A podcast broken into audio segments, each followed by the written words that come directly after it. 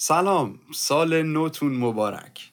صدای من رو از پادکست فارسی مسیر میشنوید.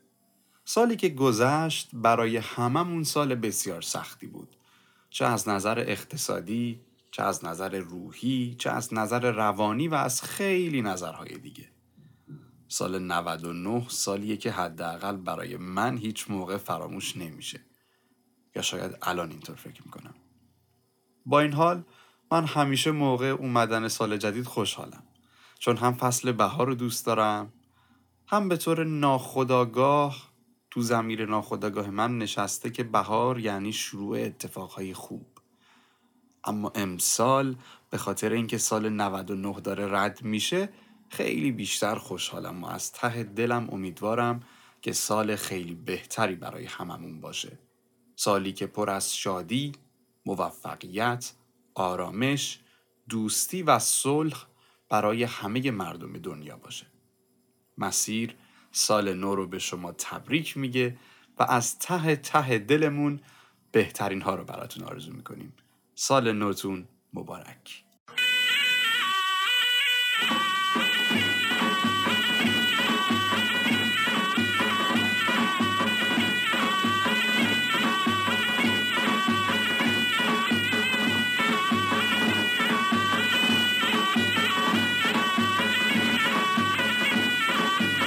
قبل از اینکه شروع کنیم به شنیدن این اپیزود یادآور میشم که این فصل برای شنونده های زیر 18 سال خیلی مناسب نیست و ممکنه برای پخش تو جمعه غیر دوستانه هم خیلی خوب نباشه.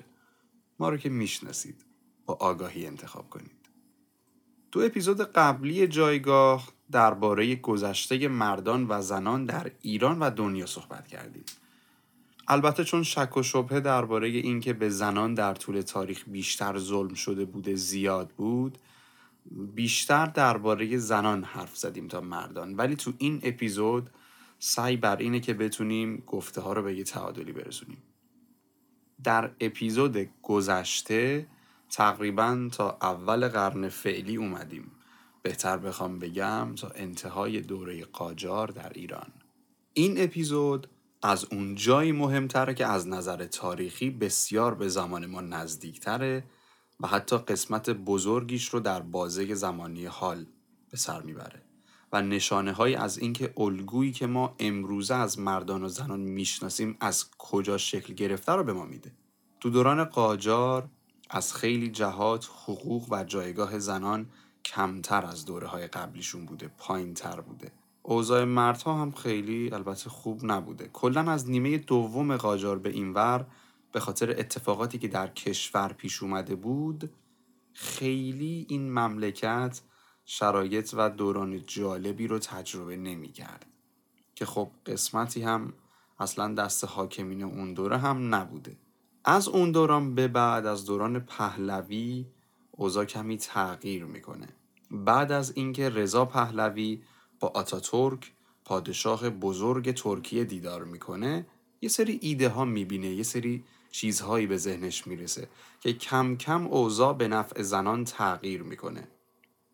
مثلا مهمترینش این بوده که مؤسسات آموزشی بزرگ دانشگاه ها و مدارس به زنان حق تحصیل میدن و زنان پس از مدت ها یک سری آزادی های نسبی مثل حق تحصیل رو به دست میارن. البته هر کسی هم که خوب درباره رضاخان مطالعه کرده باشه متوجه این هست که این فرد اقدامات اجباری زیادی رو هم داشته. من به شخصه با هر مدل دیکتاتوری مخالفم. مثلا اینکه رضاخان میاد و در جامعه مذهبی اون دوره دستور کشف هجاب رو میده. حالا دلیلش هر چیزی که بوده باشه. اینکه شما بخوای همچین کاری رو انجام بدی و به زورم این کار رو انجام بدی باعث به وجود اومدن یک سری پیشامدهایی میشه که تا به همین امروز ما داریم یه سری نتایجش رو می‌بینیم. ولی خب در اون دوره اصلاحات خوبی هم انجام شد. فضا برای حضور زنان در جامعه بیشتر شد و یک سری حقوق بیشتری به زنان داده شد. ولی خب در این دوره هم کماکان جامعه مرد سالار بوده. یعنی شما می‌بینید که شغلها بیشتر برای مردها بوده. درآمدهای خوب و امتیازات بیشتر برای مردها بوده تا زنها.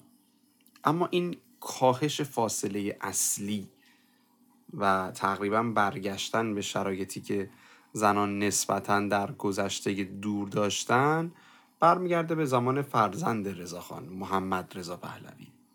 کسی که مواضعش نسبت به پدرش ملایمتر بوده و خیلی بیشتر به فکر گسترش فرهنگ و سواد بود و یه سری اصلاحاتی انجام داد و قسمتی از اقدامات پدرش رو زیر سوال برد. من جمله محکوم کردن و دادگاهی کردن عدهای از ارتشی های مهم زمان پدرش. البته چون خیلی نمی‌خوام به سمت قضایه سیاسی برم خیلی هم به دنبال این قضیه ادامه نمیدیم. حالا منبع برای مطالعه در این باره برای افراد علاقه مند بسیاره. در دوران پهلوی دوم خیلی اتفاقات زیادی برای زنها افتاد. میزان باسوادی در بالاترین حد خودش نسبت به زمان پدرش و قاجار رسید. رفاه نسبی برای خیلی از افراد به وجود اومد چه مردها و چه زنها. کسب و کارها همراه با پیشرفت کشور رونق گرفتند. سرمایه گذاری های خارجی وارد کشور شدن و اتفاقاتی که در اون دوره رخ داد. اما تقریبا رسیدیم به اون نقطه ای که خیلی بر زمان حال ما تأثیر داره.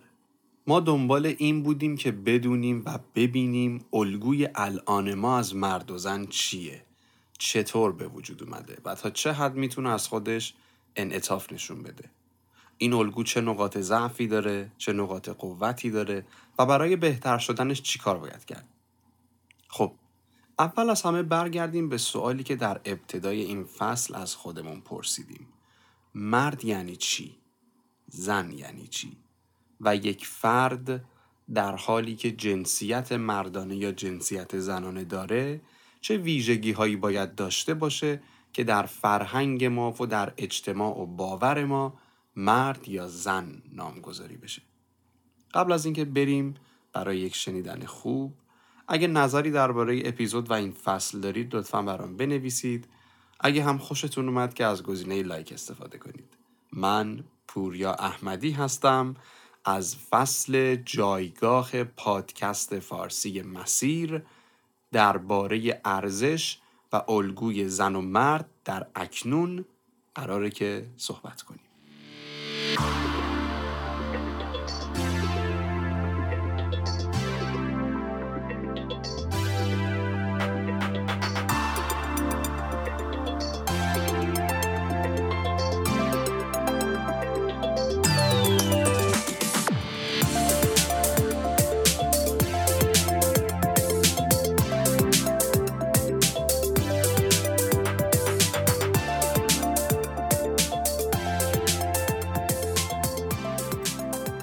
اول از همه درباره الگوی مردونه می‌خوام صحبت کنم.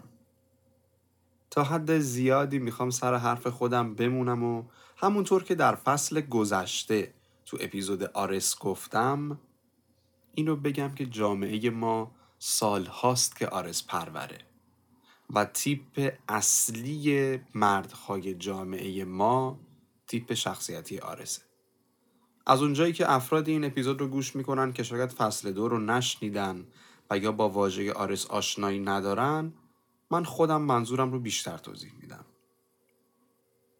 ما یه روش شناخت تیپ های شخصیتی داریم به اسم کوهن الگوها که در فصل پیشین درباره کوهن الگوهای یونگ به طور مفصل صحبت کردیم. این زمینه میاد و تمام مردها و زنها رو دستبندی می‌کنه. مردها رو در هشت دسته شخصیتی و زنها رو در هفت دسته شخصیتی. یکی از این الگوهای رفتاری مردونه تیپ شخصیتی آرسه آرس خدای جنگه. خیلی فیزیکاله. دوست داره درگیر بشه. دوست داره زور بازو نشون بده. دوست داره از زورش استفاده بکنه. کلا حالا نه الزامن زور بازو. دوست داره به شما نشون بده که زور و قدرت داره. این افراد ممکنه برای لذت خودشون برای دیگران مزاحمت ایجاد کنن و باعث اذیت و آزار هم بشن. بعضا شوخی های خیلی تند و زننده هم می‌کنن. این تیپ شخصیتی احساس محوره. خیلی بیشتر احساسی تا منطقی. قابلیت خشمگین شدن خیلی زیادی داره. حتما این جمله رو شما زیاد شنیدید که افراد بهتون میگن من عصبانی نمیشم ولی اگه عصبانی بشم خیلی اوضاع خراب میشه. این جمله که آرسا میگن. افرادی که صدای بلندی دارن داد می‌زنن خیلی تو فضاهای عمومی کلمات و رفتارهای جسورانه و بعضا گستاخانه به کار می‌برن. اینا یه سری ویژگی های این تیپ شخصیتیه. من برای اینکه منظورم رو برسونم جلوتر بیشتر هم صحبت می‌کنم. اعتقاد و نظر من بر اینه که فرهنگ جامعه ما سالهاست داره افراد رو به آرس شدن تشویق و تربیت می‌کنه برای این حرفا می‌خوام دلیل بگم یکی از مهمترین راه های الگوسازی برای یک جامعه استفاده از رسانه های جمعیه. شما یک شخصیتی رو یک فرد مشهوری رو می‌سازی و توسط اون فرهنگی رو که دوست داری به جامعه القا می‌کنی. از نظر زمانی رسیده بودیم به دوره پهلوی دوم. ما در اون دوران از طریق سینما و شخصیت های اینچنینی این فرهنگ رو به جامعه تزریق کردیم. بیشتر فیلم های ایرانی قدیمی رو که ببینید شخصیت های مردونش آدم هایی بودن که در طول فیلم بارها قدرت نمایی می‌کردن و درگیری های فیزیکی داشتن. رفتارهای به اصطلاح لوتی منشانه داشتن، معرفت داشتن و شخصیت های محبوب بودن. یه سری هاشون هم نه. رفتارهای به اصطلاح نالوتی داشتن و اونا می شدن شخصیت های منفی.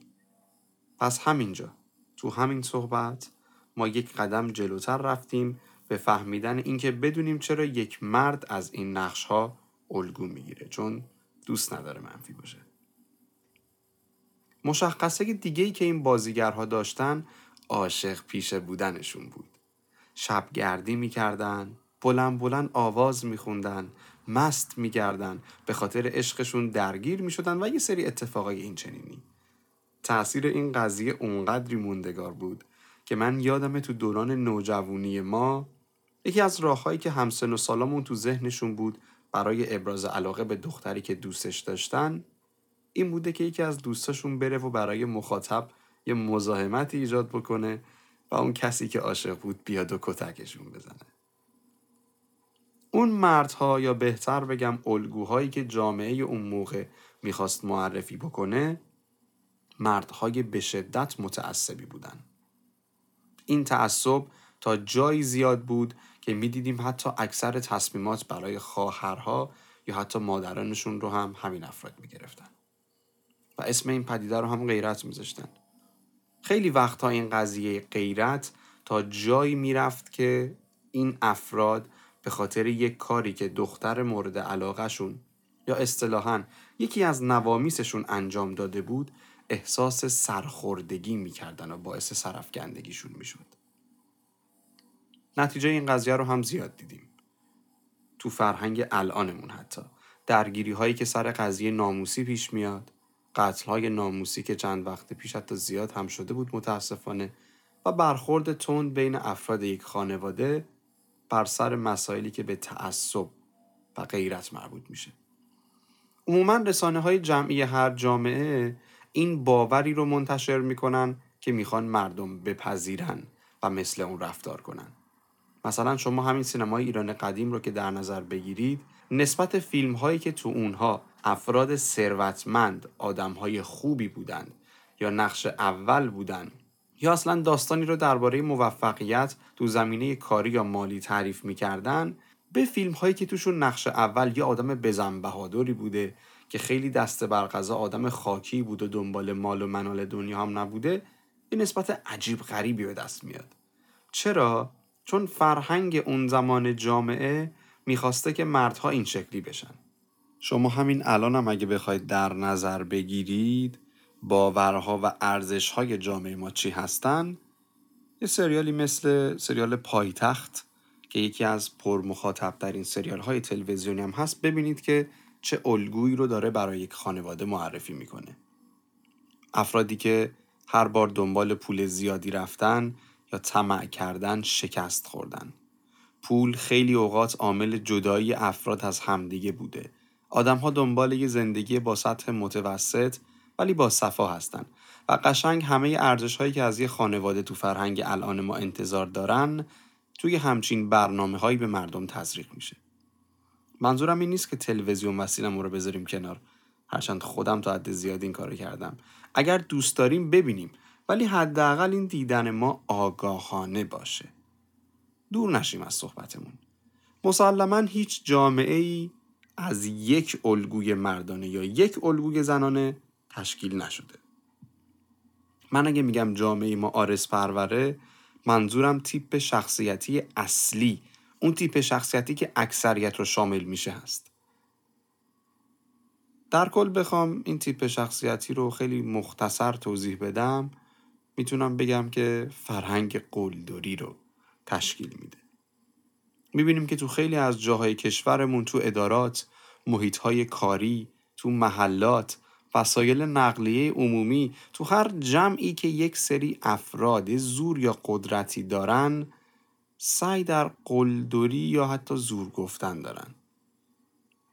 من که کم ندیدم همچین چیزی رو. چرا؟ این برمیگرده به همون باوری که سالهاست در زمیر ناخودآگاه ما داره شکل می‌گیره. تیپ شخصیتی آرس. مثلا یه جمله رایج تو فرهنگ ما اینه که وقتی یه کسی یه خطایی انجام داده یه نفر دیگه هم با این توجیه خطا رو انجام میده که فلان این کار رو انجام داده من چرا انجام ندم؟ یا وقتی به یه فردی میگی که تو چرا این کار رو انجام دادی؟ این کار اشتباه بوده میگه تونستم انجام بدم تو هم می‌تونی انجام بده. من درباره هیچ کهن الگویی نمیگم که خوبه یا بد. باور من بر اینه که کهن الگوی اصلی ایران همین تیپ شخصیتیه که گفتم. اگر این رو درست بدونیم و قبولش کنیم باید یه سری اطلاعات درباره این مدل رفتاری و این شخصیت داشته باشیم. مثلا تیپ شخصیتی آرز منطقی نیست. درصد منطقی بودنش خیلی پایینه.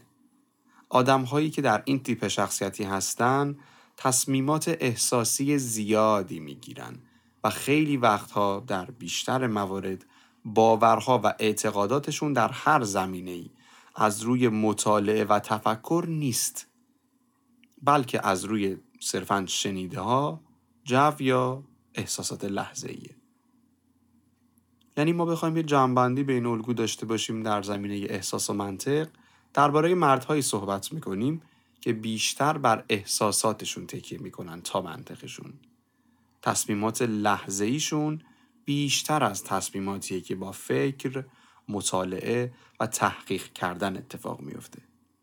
میزان و شدت علاقه و احساس توشون زیاده به همین جهت هم می‌تونن خیلی عاشق بشن هم می‌تونن تعداد زیادی رو دوست داشته باشن. به خاطر احساسات شدید می‌تونن خیلی آدم عصبانی باشن یا در هر رفتار دیگه ای خیلی از خودشون شدت نشون بدن. البته این شدت احساس تو کشور ما به عنوان یکی از عصبی ترین کشورهای جهان معمولا با ابراز خشم همراه شده. حالا شما این الگو رو تو جاهای مختلف بذارید. توی منطقه بالا شهر در خانواده ثروتمند این فرد به کسی که دنبال تفریحات هیجان انگیز میره دنبال ماشین های آنچنانی و باشگاه میره و اگه زوری داره دورش رو با پول و قدرت خانوادگیش نشون میده تبدیل میشه توی خانواده سطح پایین توی محله پایین این فرد میشه کسی که درگیری ایجاد می‌کنه و به ضعیفتر از خودش زور میگه. آیا الان صحبت من اینه که همه مردهای ایرانی اینطورن؟ یا اگر اینطور باشن یعنی همه مردهای ایرانی بدن؟ جواب سوال اول که مسلما خیره. جواب سوال دوم هم تا حد زیادی خیره. ما درباره شناخت الگو و رفتار افراد جامعه صحبت می‌کنیم. شناخت به این دلیل اتفاق میفته که بتونیم درست ارتباط برقرار بکنیم و اتفاقات پیش بینی نشده و ندونسته کمتری رو داشته باشیم. رفتارها مسلما در هر بازه سنی متفاوتن. همونطور که در اپیزود مربوط به این تیپ شخصیتی تو فصل دوم درباره بازه های مختلف زندگی صحبت کردیم مسلما این رو هم می‌دونید که تو سن بلوغ که ترشح هورمون ها به خصوص هورمون های مردانه بیشتره بچه هایی که الگوی رفتارشون همین تیپه بیشتر از خودشون درگیری های فیزیکی و درگیری های احساسی نشون میدن. تو سنین بالاتر همین دوز کمتر میشه البته. یه جاهایی هم که اصلا تغییری نمی‌کنه. اما من همیشه گفتم جامعه ما یه جامعه مرد سالار نیست. بلکه یک جامعه در حال گذاره. یعنی چی؟ یعنی ما یک جامعه مرد سالار بودیم اما الان شروع کردیم به تغییر کردن. ببینید ما از یک جامعه تماما سنتی به یک جامعه نیمه سنتی نیمه مدرن رسیدیم. طوری که بچه های نوجوان و جوون الان و حتی برخی از میان سالها یه سری از باورها و یک سری از سنت های قدیمی رو اصلا با دلیل و ریشه قبول نمی‌کنن و اگر منطقی نباشه زیر سوال می‌برن و انجام نمیدن شما به نظرتون چند درصد جامعه تو پنجاه سال پیش جسارت همچین کاری رو داشتن؟ یا می‌بینیم در یک جامعه ای که تماما مرد سالار بوده و زن حتی در جامعه حضور هم نداشته شرایطش الان در وضعیتی قرار گرفته که زنها جایگاه های بالایی رو می‌تونن به دست بیارن و برای کسب حقوق خودشون جنبش و فرهنگ راه میندازن. من نمیگم اینا به سادگی اتفاق میفته یه کار ساده ایه. بلکه حرفم اینه که ما الان در شرایطی هستیم که این شرایط اصلا حتی به سختی در گذشته وجود نداشته. در یک دورانی مثل دوران قاجار زن عملا حذف شده بود از جامعه. ما تو همین 20 سال پیش یا 30 سال پیش هم کماکان در یک جامعه بودیم که اکثریتش مرد سالار بوده. طوری که شما وقتی از حقوق یک زن صحبت می کردی مردها تعجب می‌کردن. یعنی به این منظور که فکر می‌کردن اینطور درسته دیگه. این مرد سالاری چیز بدی نبوده. فکر می‌کردن درستش همین جوریه. اما الان داریم که خیلی از مردها برای حقوق زنها فعالیت می‌کنن. در کنارشون هستن. همراه هستیم و با همدیگه حرکت می‌کنیم وقتی اون مقاومت اولیه در یک جامعه شکسته بشه و یک جمعی شروع بکنه به تغییر کردن یعنی اون جامعه در حال گذاره اما آیا این در حال گذار بودن جامعه زنان نشون دهنده اینه که اونا تو وضعیت خوبی قرار دارن؟ اگه بخوام از دید خودم بگم اینطور فکر نمی کنم. اما نسبت به گذشته در وضعیت بهتری قرار گرفته و به نظرم به جاهای بهتری هم می‌رسه. البته اینم بگم تو خیلی از جاها الگوی رفتاری مردونه تغییر کرده. اون هم بهتر شده. چطور؟ همونطور که تا به الان باید متوجه شده باشیم الگوی خاصی رو ما به عنوان الگوی مردونه حداقل در چند دهه اخیر معرفی نکردیم. اگر هم چیزی بوده الگوهای اعتقادی یا دینی بودن یعنی الگوهای فکری، الگوهای معنوی. اون چیزهایی هم که معرفی شدن در امتداد الگوهای پیشین بودن. انگار یه جورایی تقریبا همون باطن مونده ولی ظاهرش رو عوض کردیم. و این الگو توسط جامعه ما به درستی پذیرفته نشد. نتیجهش رو الان داریم می‌بینیم. یه جاهایی زنها اومدن و الگویی که خودشون دوست دارن رو به مردها معرفی کردن. برای قبولوندن این الگو از طرف مردها زنها هم زور خودشون رو که محبت و دوست داشتن استفاده کردن. درباره این الگو تو اپیزود بعدی بیشتر صحبت می‌کنیم. ولی شما کلید واژه جنتلمن رو تو ذهنتون داشته باشید. یه بررسی داشته باشیم نسبت به شرایط زنان تو همین بازه. سوال رو اول بپرسیم. زن بودن یعنی چی؟ و الگویی که فرهنگ ما از یک زن انتظار داره چیه؟ الگویی که از زن توسط جامعه و فرهنگ برای ما تعریف شده بود هم تقریبا برمیگرده به همین اواخر دوران قاجار و دوران پهلوی تا به الان. الگوی مذهبی هم در کنارش به عنوان الگوی فکری داریم که درباره همشون صحبت می‌کنیم. البته سعی می‌کنم به خاطر حساسیت هایی که روی باورها و تفکرات مذهبی هست صرفا چیزی که وجود داره رو اعلام کنم و خیلی دربارش از دیدگاه خودم صحبت نکنم و باور هر فردی رو برای خودش محترم قرار بدم. از دوران قاجار که میگذریم دربارش تو اپیزود قبلی صحبت کردیم. الگویی که در زمان پهلوی به خصوص توسط رسانه ها، آموزش و پرورش و فرهنگ به زنان القا می‌شد یه ترکیبی از این چند کلمه بود. زنان با حجب و حیا حرف گوش کن سر به زیر دنبال رو و همسردار. جامعه اون زمان بیشتر دوست داشته که همچین زنانی رو تبریت کنه. تبلیغ این الگو رو هم توی فیلم های اون دوره می‌تونیم ببینیم هم تو کتاب هایی که از اون دوران نوشته شده یا داستان های مربوط به این دوره و هم توی نظام آموزشی تا جایی که برای دختران یک زمینه تحصیلی اجباری به اسم خانهداری بوده یه درسی بوده که در اون زمینه تحصیلی یکی از مهارت‌های خانهداری رو باید در حد تخصص دختران یاد می‌گرفتن و یه سری چیزهای عمومی و کلی رو هم که به همشون یاد می‌دادن.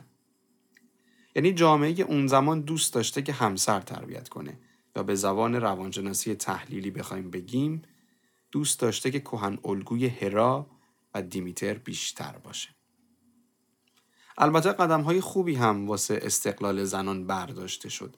مثلا در دوران محمد رضا پهلوی در یک حرکتی به اسم انقلاب شاه و مردم که به انقلاب سفید هم معروف شده بود در اصلهای ششم تا هشتم سه گروه تشکیل شد که به سپاه دانش، سپاه بهداشت و سپاه ترویج و آبادانی تقسیم می شدن. زنان و مردان جوان البته بعد از مدرک دیپلم به بالا باید این دوره رو میگذروندن و عضو یکی از این سه نهاد می شدن. یا سپاه دانش یا سپاه بهداشت یا سپاه ترویج و آبادانی یه چیزی مثل خدمت سربازی که الان فقط برای مرد هاست. این سه نهاد از سال 42 تا 57 فعالیت کردند. یه آماری هست که البته از سال 36 6 سال قبل از تشکیل این نهاد که طبق این آمار 67 درصد مردها و 87 ممیز 8 دهم درصد تمام زنان بالای 15 سال بی سواد بودن. از طرفی از جمعیت 22 میلیون نفری اون زمان ایران تقریبا 72 درصد تو روستا زندگی می‌کردن و روستایی ها هم به خاطر کمبود امکانات و کمبود معلم اکثرا بی سواد بودن. حالا تاثیر این سه نهاد چی بوده؟ جوانهای تحصیل کرده کشور مثل دوران خدمت به هر کدوم از این گروه ها می پیوستن و به ساگرین خدمت می‌کردن یا بهشون تحصیل یاد می‌دادن که می‌تونستن بعدش عضو آموزش و پرورش بشن یا اگر در رشته های مربوط به بهداشت تحصیل کرده بودن بتونن عضو سپاه بهداشت بشن و بعدها در همون زمینه ادامه کار بدن و البته با تحصیلات بالاتری بوده و یا با تحصیلات مربوط عضو سپاه ترویج و آبادانی بشن. این هم برای زنان بوده و هم برای مردان. این آمار رو که داشته باشیم بعد از اون دوره 15 ساله که این نهادها وجود داشتن در سال 57 نرخ بیسوادی مردان شد 44 دو دهم درصد و نرخ بیسوادی زنان شد 53 درصد. یک کاهش خیلی خوبی داشته. یعنی یک سری حرکت هایی برای توانمندسازی زنان وجود داشت. مثلا تحصیل رایگان بوده و می‌تونستن تا هر درجه که بخوان تو اون تحصیل بکنن. تغذیم رایگان بوده که تقریبا همه بتونن به راحتی تحصیل کنن و مثل الان فرقی نبوده که بگیم فلانی بچه اون شخص معروفه و توی مدرسه غیر انتفاعی خیلی کلاس بالایی داره درس می‌خونه که اگه یه بچه از خانواده ضعیف بخواد حتی نمی‌تونه به اون مدرسه نزدیک بشه. البته به این نکته هم باید واقف بشیم. با اینکه جامعه این شرایط رو فراهم کرده بوده در اون دوران ولی ما کماکان درباره یک جامعه سنتی با باورهای مذهبی صحبت می‌کنیم. اون زمان خیلی از شرایط از نظر تحصیلی از نظر شغلی برای زنان وجود داشته. ولی فرهنگ خانواده ها در بسیاری از مواقع اجازه حضور رو بهشون نمی‌داده. پس این الگوی زن با حجب و حیا و سر به زیر و همسردار سر جای خودش باقی میمونه و جلو میره. این الگو تا به الان هم تا حد زیادی باقی مونده کما اینکه الگوی مذهبی هم که از فرهنگ الان معرفی میشه تا حد زیادی شبیه به همین چند کلمه با حجب و حیا و سر به زیر و همسر داره. یعنی این اون انتظاریه که فرهنگ از مرد و زن ایرانی داره. این الگو تقویت شد و ما همین الان در جامعه امروزمون می‌بینیم عده زیادی از زنان ازدواج رو دستاورد می‌بینن و در کنارشون یک گروه بزرگ دیگه ای ازدواج رو یک پلی می‌بینن برای فرار کردن از محدودیت ها و محیط بسته خونه پدری به امید به دست آوردن آزادی های بیشتر در خونه شوهرشون. یعنی کدوم کهن الگو؟ کهن الگوی هرا. کهن الگوی همسرداری تو ایران بسیار گسترده است و این به خاطر اون فضای احساسیه که بر کل کشور حاکمه. اگه بخوایم ملت ایران رو از نظر منطقی یا احساسی بودن بسنجیم باید بگم اکثریت این جامعه رو مردمان احساسی تشکیل میدن. ما خیلی بیشتر یه جامعه احساسی هستیم تا منطقی. تو آموزش های فروش هم که ما برگزار می‌کنیم معمولا تکنیک های احساسی بیشتر از تکنیک های منطقی معرفی میشن. کما اینکه فروش یک امر احساسیه ما توی آموزش های فروش بیشتر مخاطب رو مخاطب احساسی در نظر می‌گیریم و همینطور هم هست. به همین دلیل کهن الگوهای احساسی توی ایران بیشتر شکل می‌گیرن تا کهن الگوهای منطقی. خیلی از زنان ایرانی مخصوصا کسانی که کهن الگوی هرا رو دارن وقتی در کنار همسرشون حرف از آزادی های زنونه میشه دنبال همچین چیزی نیستن. وقتی حقوق زنان براشون مطرح میشه اونقدر براشون اهمیت نداره بعد از ازدواج.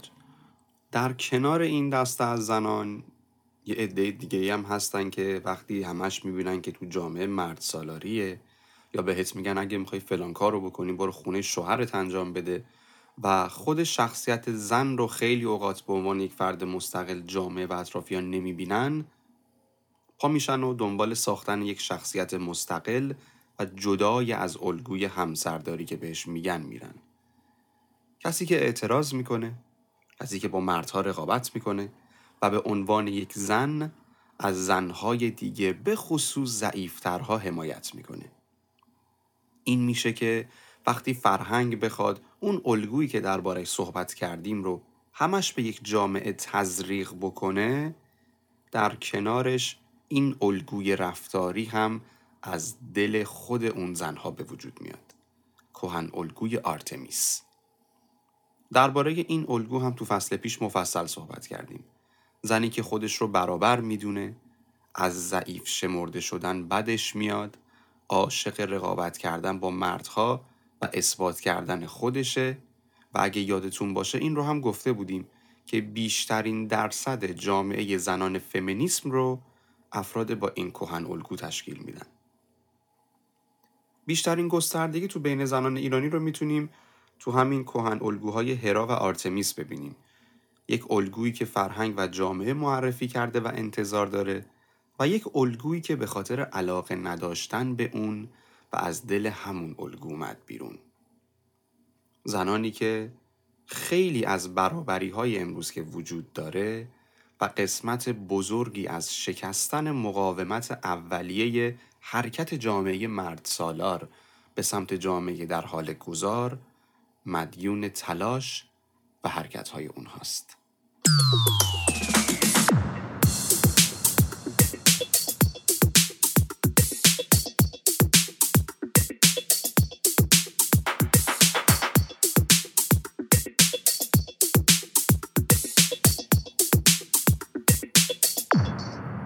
تا اینجای جایگاه سعی کردیم که الگویی که برای مرد و زن در زمان الان در کشورمون تعریف شده رو شناسایی بکنیم و دربارهش صحبت کنیم.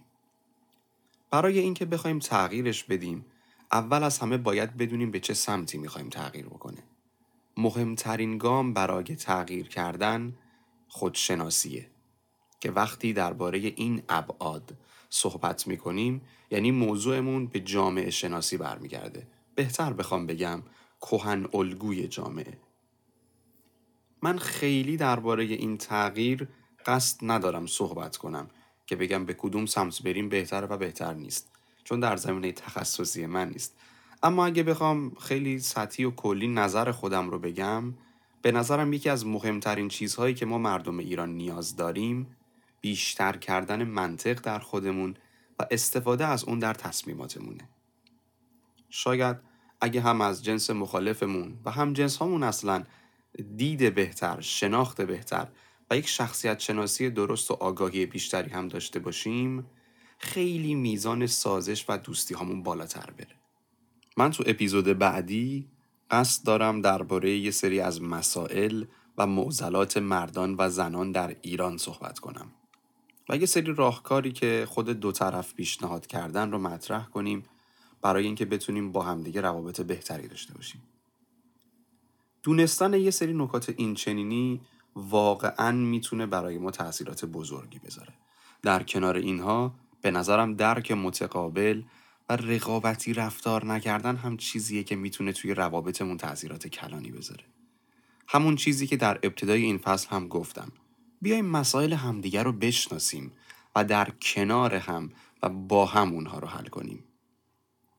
خیلی اوقات رفتار ما اینطوره که دوست داریم مسائل و دقدقه هامون رو به رخ همدیگه بکشیم. نشون بدیم که اوضاع ما بدتره.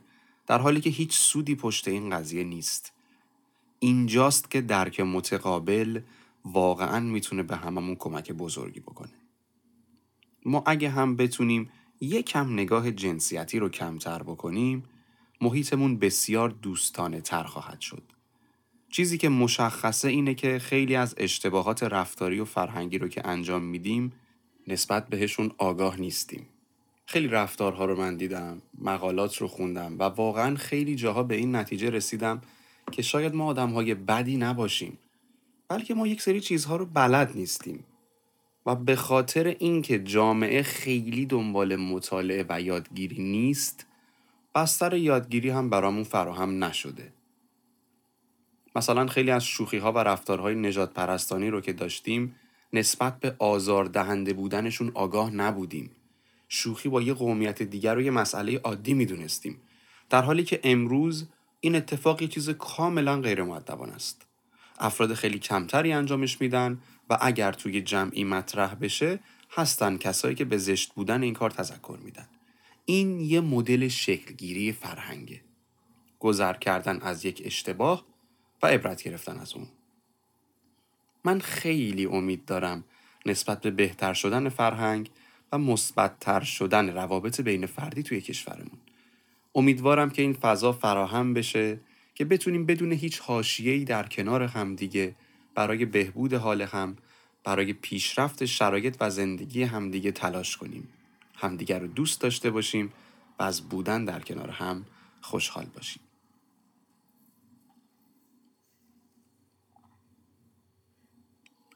این قسمت اپیزود اکنون از فصل جایگاه در پادکست فارسی مسیر بوده و من امیدوارم که تا اینجا براتون مفید بوده باشه و تونسته باشم بیطرفانه این مطالب رو انتقال بدم. مثل همیشه خوشحال میشم اگر نقدی یا نظری دارید برای من بنویسید. حتما استفاده می‌کنم و حتما می‌خونم.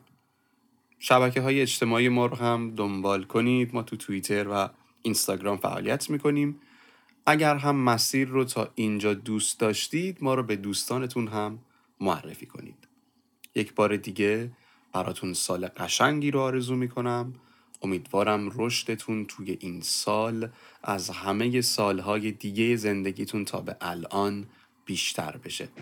اپیزود آینده از فصل جایگاه دو هفته دیگه منتشر میشه و در اون قرار درباره رفتارهای متقابل و شرایطی که در کنار این رفتارها برای جایگاه مرد و زن در ایران پیش میاد صحبت کنیم. ممنون که با ما همراه هستید. سال نوتون مبارک.